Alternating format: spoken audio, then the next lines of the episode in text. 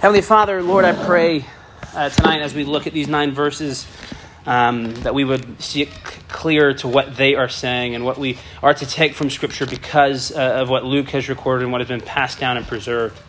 Father, in these texts, we see the authority of Christ, we see the majesty of Christ, uh, and we see the, the heart of Christ as he cares uh, for those under his watch. But also, Lord, in, in, as we look at the lamp and jar, we see the importance of being uh, the church the importance of being a lamp on a stand or a city on a hill and not put under a basket. For we have been entrusted uh, with the knowledge of the kingdom of God and are to take that and make disciples you, as you have commanded in Matthew 28. Father, I pray that we would see the importance of that in the text tonight. We would see the uh, importance of the doctrine of adoption, and we would just see more about uh, Christ and his authority over not only the physical, but the elemental and the spiritual. Lord, I thank you for your Son, Jesus Christ. I thank you for his love for us, how he has laid out his life for us. I pray it is to him that we would look tonight. It's in your name we pray. Amen. Okay, so this is actually a lamp under a jar is the end of a string of parables that we've gone through.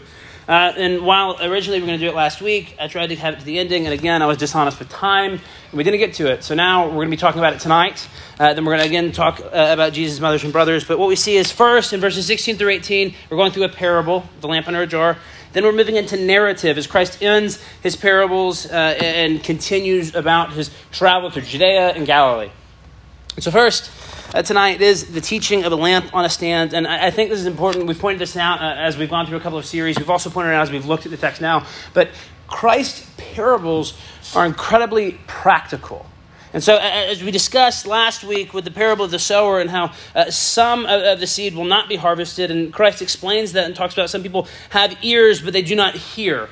They don't understand the mysteries of the kingdom of God. They don't understand the, the knowledge of the gospel, and it has no like real presence in their lives. And so, as we're looking at the lamp under a jar tonight, we're kind of explicitly talking about those to whom it does have effect. But the importance in him talking about parables is what he is saying is not crazy. He's making much larger points, and so we're going to talk about what they are. But he's making these big, brash points about holiness, about living, about uh, himself, and they are falling on deaf ears, except to those whom uh, it has been given the knowledge of the kingdom of God, to those whom have ears that actually can hear. And so as we look at the lamp under a jar, it's an incredibly practical uh, statement. And so uh, we need to kind of set the scene a little bit in terms of what a lamp is.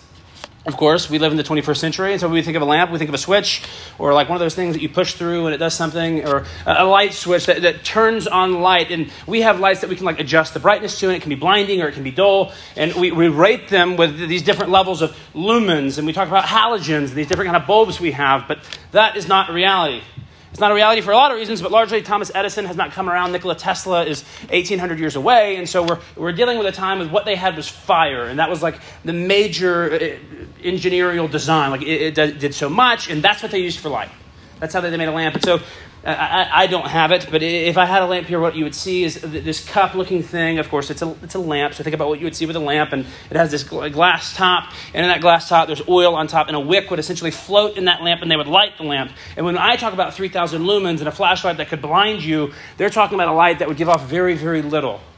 And so, as we just killed all these LEDs and you're seeing these, uh, only what we have is stage lighting, it's a much, much dimmer setting. And that's somewhat of, of the lamp on a stand. It is this uh, flickering of light that dances as the wind comes, and it does not provide this uh, uh, abundance of light. It's different.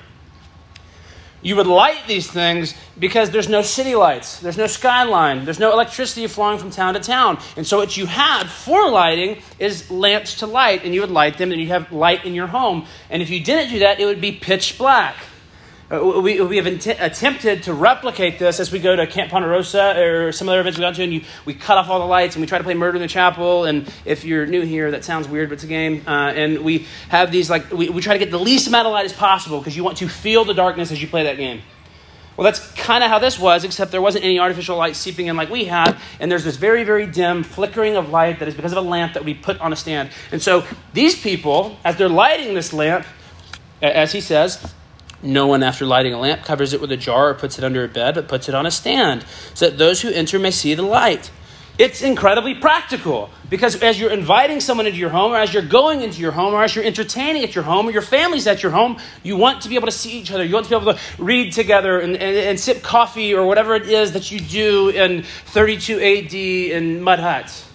But you have to be able to see one another and actually live together, and this light is, is very, very dim. And so while I may have a very bright flashlight, or when you're in a movie theater and your phone lights up, you may try to put that in your pocket because you're trying to hide the light. It's the opposite when you're at home in 32 AD. You want everyone there to get as much of the light as possible. So rather than putting it under a bed or hiding it in a closet or putting it out of sight, you put it on a stand. You make it the pinnacle of the room. You, put, you probably put it in the center on a stand so that it can reach every corner of the room. You want it to be seen, you want it to be known. Everyone there understands, again, they understand the practicalness of this. They understand that what he's talking about is light being uh, lavished upon whoever it can be. And so we have to, of course, look at where this is coming. Again, it's at the end of a string of parables. The last parable we went over, the parable of the sower, which is quite literally, and I, I, hope I hit this hard last week, and I might not have, quite literally the giving of life to the soil. Without the seed being given from the sower, life cannot grow because there's nothing to actually grow. It's dead, it's soil, it's desolate. And so, what the sower is doing is actually providing life to the soil as he's giving the seed. And as we unpack that, we know that the, the seed is the Word of God. And as we look at that, it's the gospel. And so, it's as we back up and see the full picture, the Lord has given the knowledge of the kingdom, the understanding of who Jesus Christ is, and knowledge of, and a faith that can actually save. And that's where the lamp under the jar ends. We just get through not only going through the parable, but Christ explaining the parable and the purpose of the parable. But it ends uh, with this in verse 15 As for that in good soil, there are those who, hearing the word, hold it fast and an honest and good heart and bear fruit with patience. The parable says it this way in verse 8 Some fell in good soil and grew and yielded a hundredfold. As he said these things, he called out, He who has ears to ear, let him hear. Ears to hear, let him hear. And so he moves directly from this growth happening from the Word of God reaching the soil to no one, after lighting a lamp, covers it with a jar or puts it under a bed. Why?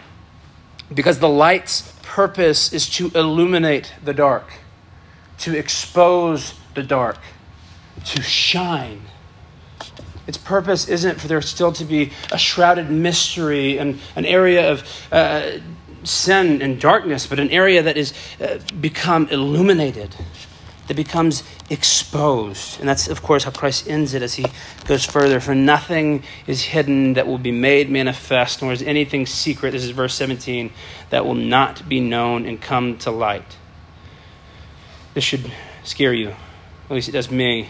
Of course, it's comforting when you know the, uh, the, full message of the gospel, but here is me knowing that I'm a sinner. This is scary. Nothing is hidden that will not be made manifest, nor is anything secret that will not be known and come to light. All will be exposed.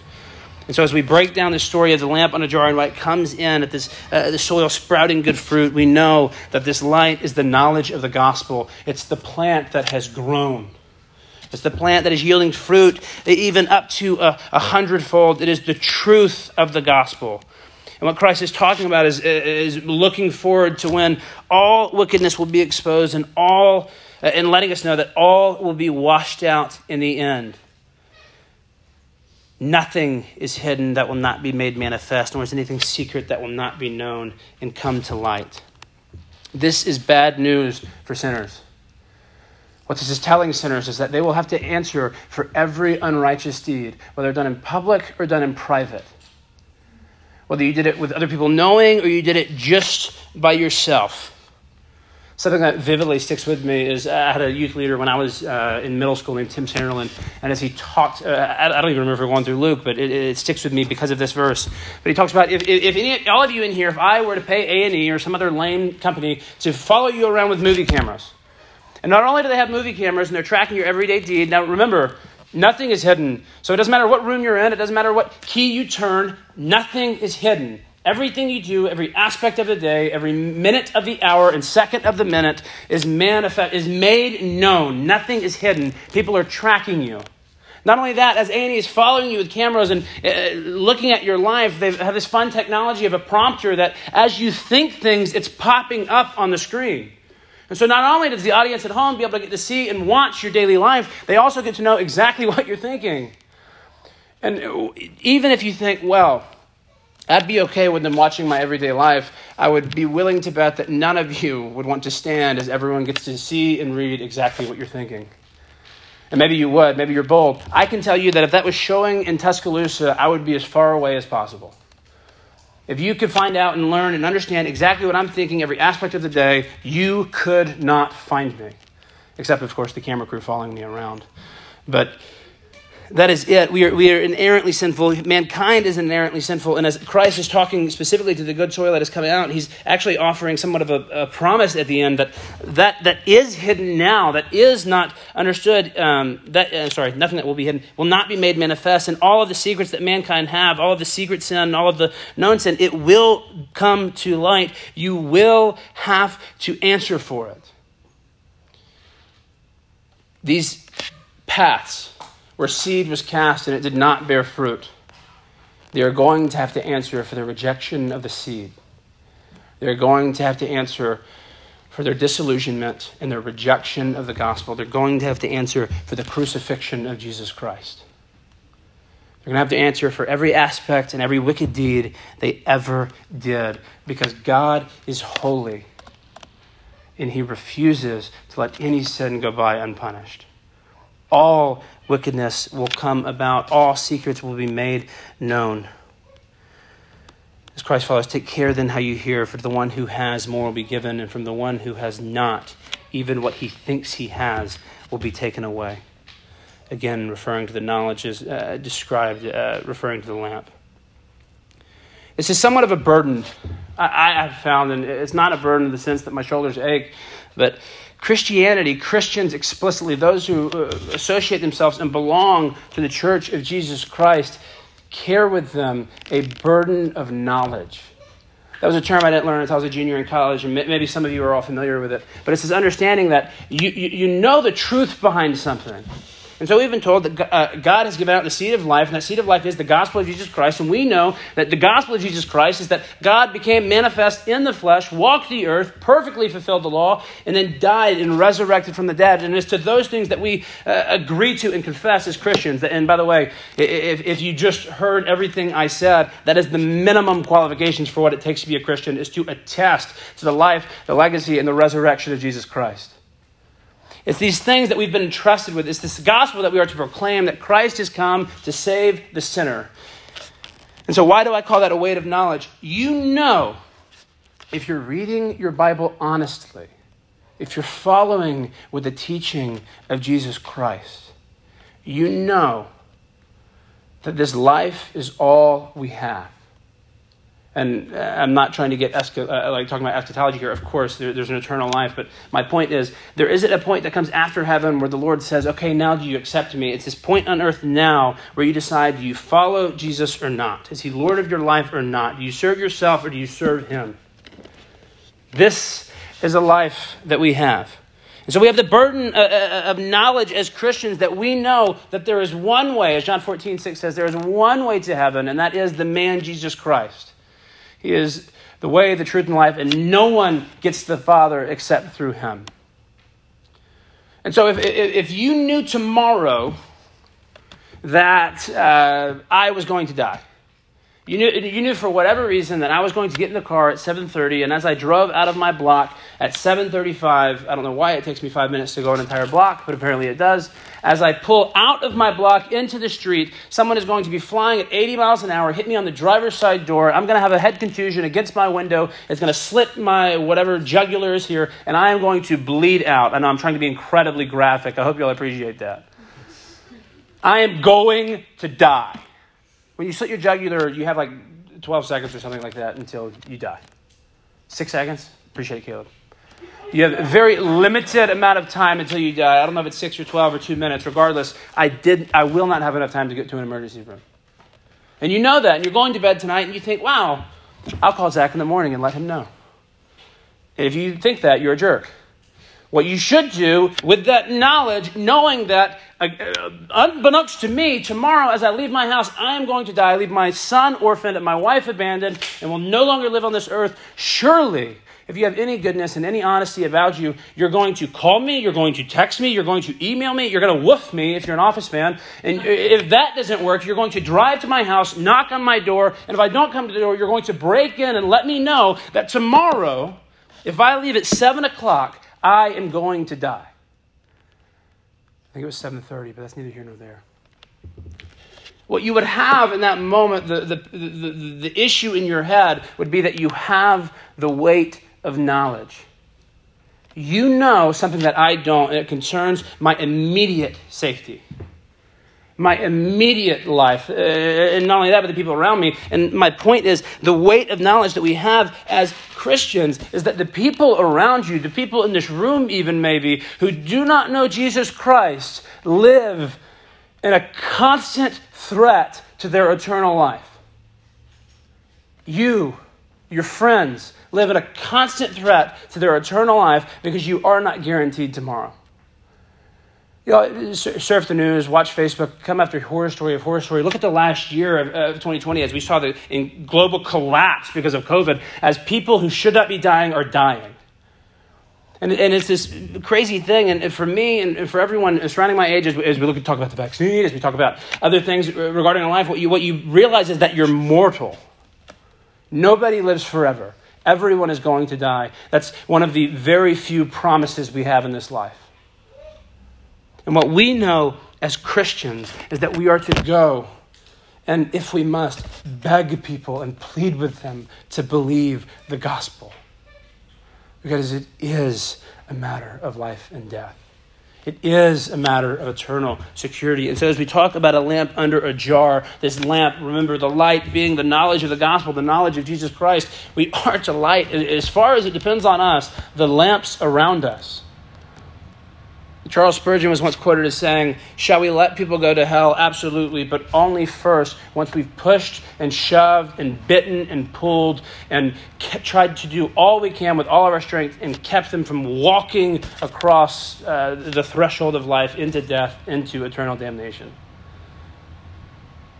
You should be spreading your light as much as you can. As people look at you, they should see you for what you are as a Christian who, before all else, has the value of eternity, eternally minded, seeking to have everyone else know of your Lord, to know of Jesus Christ. We don't light lamps and cover them. You don't be given this secret knowledge of eternal life that is the man Christ Jesus and then seek to stifle it by telling no one. It's negligent, it's selfish, and it's sinful, and that's where Christ goes. Take care then how you hear, for the one who has more will be given, and for the one who has not, even what he thinks that he has will be taken away. So then Christ goes into his mothers and brothers. His mothers and brothers came to him, but they could not reach him because of the crowd. And he was told, Your mother and your brothers are standing outside, desiring to see you. But he answered them, My mother and my brothers are those who hear the word of God and do it. You know, we, we talked about this last week, so we're going to spend very, very little time here, but I, I think we should see how well this follows the preceding passage. What is he saying? My family are those who hear the word of God and do it.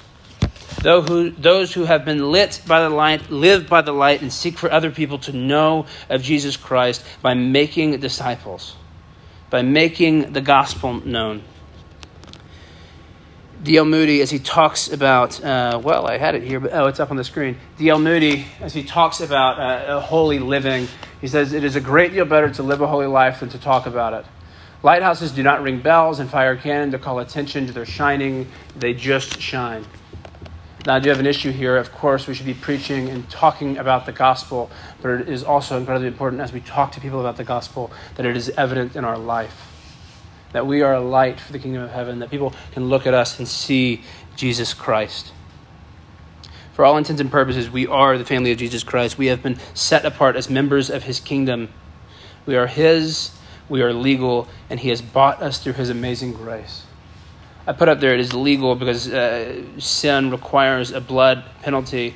But as we are adopted into the kingdom, it is necessary to be known that we are also blood relatives because we have been bought by the blood of Jesus Christ. Okay, so now we move into the narrative aspect um, for eight minutes. Um, now we move into the narrative aspect. about Jesus calming the storm. This is one of my favorite stories. I think it's marvelous as we, we see Christ just uh, completely showing off his authority over the elements of the world. it, it is one thing that time and time again I have returned to uh, as you look at verse 25. And uh, they marvel, saying to one another, Who then is this? It's just an unbelievable uh, passage of Scripture, but we're going to read it. One day he got into a boat with his disciples, and he said to them, Let us go across the other side of the lake. So they set out, and they sailed. He fell asleep. And as they sailed, he fell asleep. And a windstorm came down on the lake, and they were filling with water and were in danger. And they went and woke him, saying, Master, Master, we are perishing. And he awoke and rebuked the wind and the raging waves, and they ceased and there was a calm. He said to them, Where is your faith? And they were afraid, and they marveled, saying to one another, Who then is this that he commands even winds and water, and they obey him? So important here. This was supposed to be, at least as far as the disciples and apostles know at, at this time period, as far as they know, this is a regular day at the lake. They are going with Jesus Christ. They're going to go across the water to the, to the other side of Galilee, and that's where they're going to be for whatever reason, whatever uh, intents and purposes he has for his ministry. And what we do know about those who are on the boat, there are at least four of them Peter, James, John, and Andrew. Those are the four that we know were called out of being fishermen to become fishers of men, right? They were called to be disciples after leaving their previous profession of fishermen. There are three more that we think this because upon Jesus' resurrection at the end of Luke, as he goes and looks for his disciples again and makes them that uh, food of fish, as uh, he calls to those four, Thomas, Philip, and Nathaniel are also with him. We aren't told what their profession is, but we are kind of inferring there because they're all together at the end at the, at the docks. So what we know is if Jesus has 12 apostles, 12 disciples, they walk with him, they're the 12, there's seven of them that are like avid fishermen.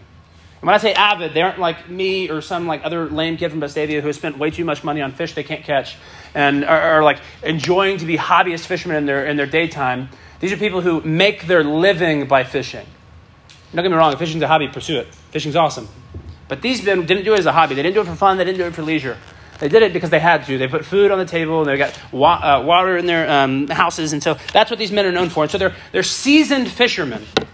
If you've ever been deep sea fishing, I have. I went out and like I start to get nauseous on a boat because I'm deep sea fishing because I'm kind of a loser. Uh, I'm just kidding. If that happens to you, it's okay. But I, I just I, am a land dweller, and so being that far out in the water makes me sick. But uh, the people who took me out there, they're fine because they're seasoned fishermen. They're, they're fully okay with being on the water. Their bodies don't react in that way. That is to say, these seven men, all who should have been avid fishermen, are out there knowing that it takes about two hours to go completely across the lake. And as they get on the boat, Christ is going to go to sleep. And then what ter- was a normal day, this giant of a storm breaks out in the Sea of Galilee. There's a couple of things here. One, these storms are not irregular. Storms happen all the time in Galilee. Gal- uh, the sea sits between mountains, and so as wind comes over the mountains, it barrels down towards the water, often causing these random storms that pop up and cause fishermen to go back. Again, these are avid fishermen. If I'm deep sea fishing and, and a storm pops up, I am freaking out because I am not an avid fisherman. The guys out there are probably fine. They're used to being at storms on their boat. Seven of these men should have been completely fine because they're used to storms. I'm saying this because this storm was a little irregular. It has taken seven seasoned men and had them run to their master on the boat, saying, Master, Master, we are perishing. They awake him from his slumber because he seemingly has no concern, and the other 12 feel like they're going to die. And so they wake him up. What I find ironic is that they have no idea what he's going to do. They have no understanding. Christ, up to this point, has only healed, he's cast out demons, he's done some miracles, but he hasn't done anything elemental. He hasn't commanded wind, he hasn't commanded waves, they haven't seen any of that. And so they wake him up Uh, with fear because this is the man they're following. He called them out on the lake, and they go and wake him up. And then he gets up. It's incredible. He awoke, he rebukes the wind and the waging waves, and they ceased, and there was calm. And the reason I said they didn't expect anything of him is because when that happens, they marvel. After Christ gets up and rebukes the winds and the waves, they look at him like, oh my gosh, he did it. They had no reason or understanding to think that he was going to immediately silence the wind and the waves. Just like if we were out on the water and, and, something like this happened and a man got up on the boat and commanded it to stop storming or stood at the bank of Katrina as that uh, uh, hurricane just came through, not the bank of Katrina, the bank of New Orleans, as the hurricane just came through and said stop and it dissipated, we, we would be like, who is this guy? How is he doing that? And that's their reaction. There's this crazy storm that none of them are regular to, and Christ waking up from his slumber, gets up and rebukes the elements, and they stop immediately. And it says, I love it, it says a calm. Like it's, it's tranquil. The waves stop moving, the wind stop blowing, they are alone. What was previously a stormy day has completely subsided. Because Christ demonstrates not only his kind of authority, he doesn't beg with the wind, he doesn't beg with the water, he doesn't ask it please to stop, he tells it cease. He rebukes it and it stops. Why? Because he is completely sovereign. He is the manifestation of the living God, and he has absolute authority over the winds and the waves. There's two doctrines here that I think are incredible. We're going to talk about both of them, probably. Um, the first one is ex nihilo. It's the idea of creation. As we look at uh, the Genesis 1 account, which would have probably been helpful to have up there, the Genesis 1 account, what we see is that God, by a spoken power, creates every aspect of everything. Ex nihilo means out of nothing. It's an old Latin phrase, and the reason that I like to say ex nihilo is because there's a song by Timothy Brindle called Self Sufficiency, because I'm a nerd who listens to Reformed rap, and in it, he's like explaining some doctrines, and he gets to ex nihilo, and he like, there's this moment where he goes, ex nihilo, and then like it, it, the beat shifts, and it's pretty cool. Uh, it's probably super lame, and y'all will all hate it, but I love it. Um, and so, like, I, I love saying ex nihilo because it rhymes me and that, but really it just means out of nothing. And it, I, I promise I'm not pretentious. I'm just a nerd and I like that song. But it means that out of nothing, out of nothing, Christ created all things. Out of nothing, God created all things. There was no uh, matter, there was nothing at the beginning of time, uh, as the Father is dwelling forever and uh, sustained in the Godhead, the Father, Son, and Holy Spirit. He saw fit to make something, and thus we see the universe. Out of nothing, God created. Next, what we see is this matter of preservation, and I uh, thought I had several texts up there, but I actually did not. I meant to copy them in, and I forgot. But we're going to read one specifically. It's Hebrews uh, chapter 1, verse 3. I, I, really do apologize that it's not, on the, not up on the screen, but hopefully you'll be able to uh, get the gist of it. It's incredibly powerful, and uh, what it means is even more so. Hebrews 1 3. He is the radiance of the glory of God and the exact imprint of his nature, and he upholds the universe by the word of his power. He upholds the universe by the word of his power. I said I was going to stop there. Uh, I need to read one more. Colossians 1, uh, verses 16 and 17 uh, 15, 16, and 17. He is the image of the invisible God, the firstborn of all creation, for by him all things were created in heaven and on earth, visible and invisible, whether thrones or dominions or rulers or authorities. All things were created through him and for him. And he is before all things, and in him all things hold together. There's this doctrine of preservation, which is this uh, idea that is incredibly complicated, but we're going to make it incredibly simple. Everything that is reality and everything that is in existence is only in existence because God is actively and passively willing it to, do, to be so. One, another quote from Charles Spurgeon uh, is uh, An atom or a particle of dust does not dance in a beam of light unless God has willed it to do so. It's this aspect of his complete and supreme authority over everything. But not only is he completely supreme over everything, he also, by the power of his being, as we saw in Colossians 1, is preserving creation, cre- uh, sustaining creation, allowing it to exist. The minute Christ stopped doing this, the world would dissipate. That is the power he demonstrates here in the storm his absolute authority over everything elemental, over everything physical. And so I just mentioned that this is the first time they've seen that. And so that's what calls, uh, uh, causes them at the end as they marvel, say to one another, Who then is this? That he commands even winds and water, and they obey him. They're amazed, they're perplexed, they are just continuing to unravel who this man is. So the two things, uh, Matthew and Luke phrase it very similarly, but Mark does it a little bit differently. In Mark chapter 4, verse 40, he says, instead of, um, where is your faith? He says to them, have you still no faith? You've been with me all this time, you've seen what I can do, and you still do not have faith in who I am. That's his jarring question in the Gospel of Mark as he records it. What's important to point out as we look at this is they don't know what they were expecting from the teacher. They didn't know what they were going to get from their master. What they knew was that they were going to die. And their hope in that moment was to talk to the holy man himself, their teacher, their master, who they'd been following, and implore to them that they were going to perish, hoping that he would be able to help them. We've seen it with sickness, we've seen it with ailments, we've seen him raise the dead. Now we see him command the elements. What we're seeing demonstrated in the gospel is the manifestation of the living God. That he is, as Colossians said, the exact imprint of his nature, and he walked among us. He lived with us. He lived a perfect life that we may know him and spend eternity with him. And I really do, I mean, we're going to end here today.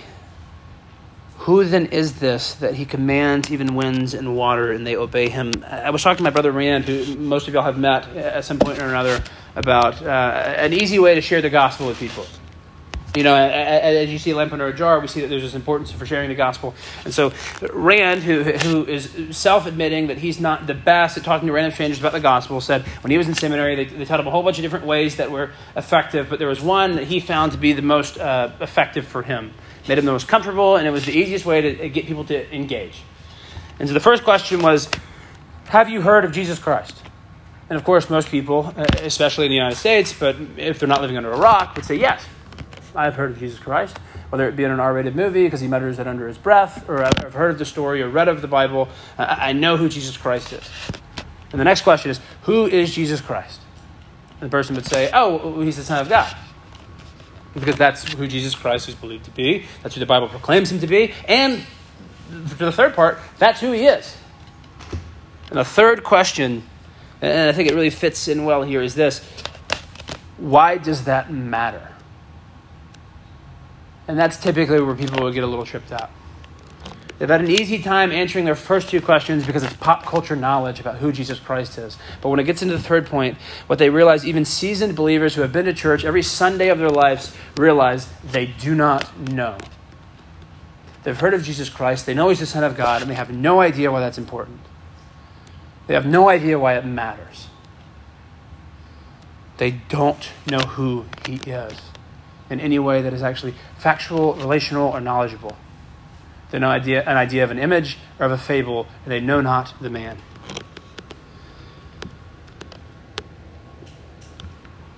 I would have you all ask yourselves that question over the next couple days and for the rest of your life if you haven't come to a firm answer. Who is Jesus Christ and why does it matter? This book we're reading, uh, Luke explicitly is a book writing together in a concise way, in an educated way, the things that have taken place so there may not be a mistake. This is the life of the God man who descended, who lived a life, who fulfilled the law, and who died for sins. And what we know of him as whether we're in a storm on the Sea of Galilee, whether we're facing the threat of cancer in our families, whether your, your wife has high blood pressure as she's giving birth to your first son, whatever it is, whatever life storm is, whatever struggle you have, whatever relationship you're in, whatever issue that is, uh, has popped up, what gets us through it, the knowledge of the lampstand, the, the understanding that we have as Christians that we are to share out, is that there is a living God. And uh, apart from all of this, from all the struggle, all the, all the chaos, all, all, all of the pain and heartache, all of it, He is faithful. The people around us are not. Unfortunately, and uh, hopefully none of your parents write me an email, they're not.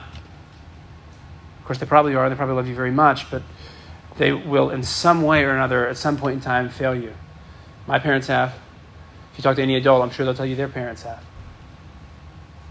The reality we have is that Jesus Christ has already fulfilled the law. We are not counting on him for anything else because it has already been fulfilled. And so there's an active promise that is maintained. Heavenly Father, Lord, I pray that we go into small groups, that we would speak of your Son, we would speak of his completed work, and we would worship you for a God who loves and cares for his people. Thank you for your Son, Jesus Christ. It's in his name I pray. Amen.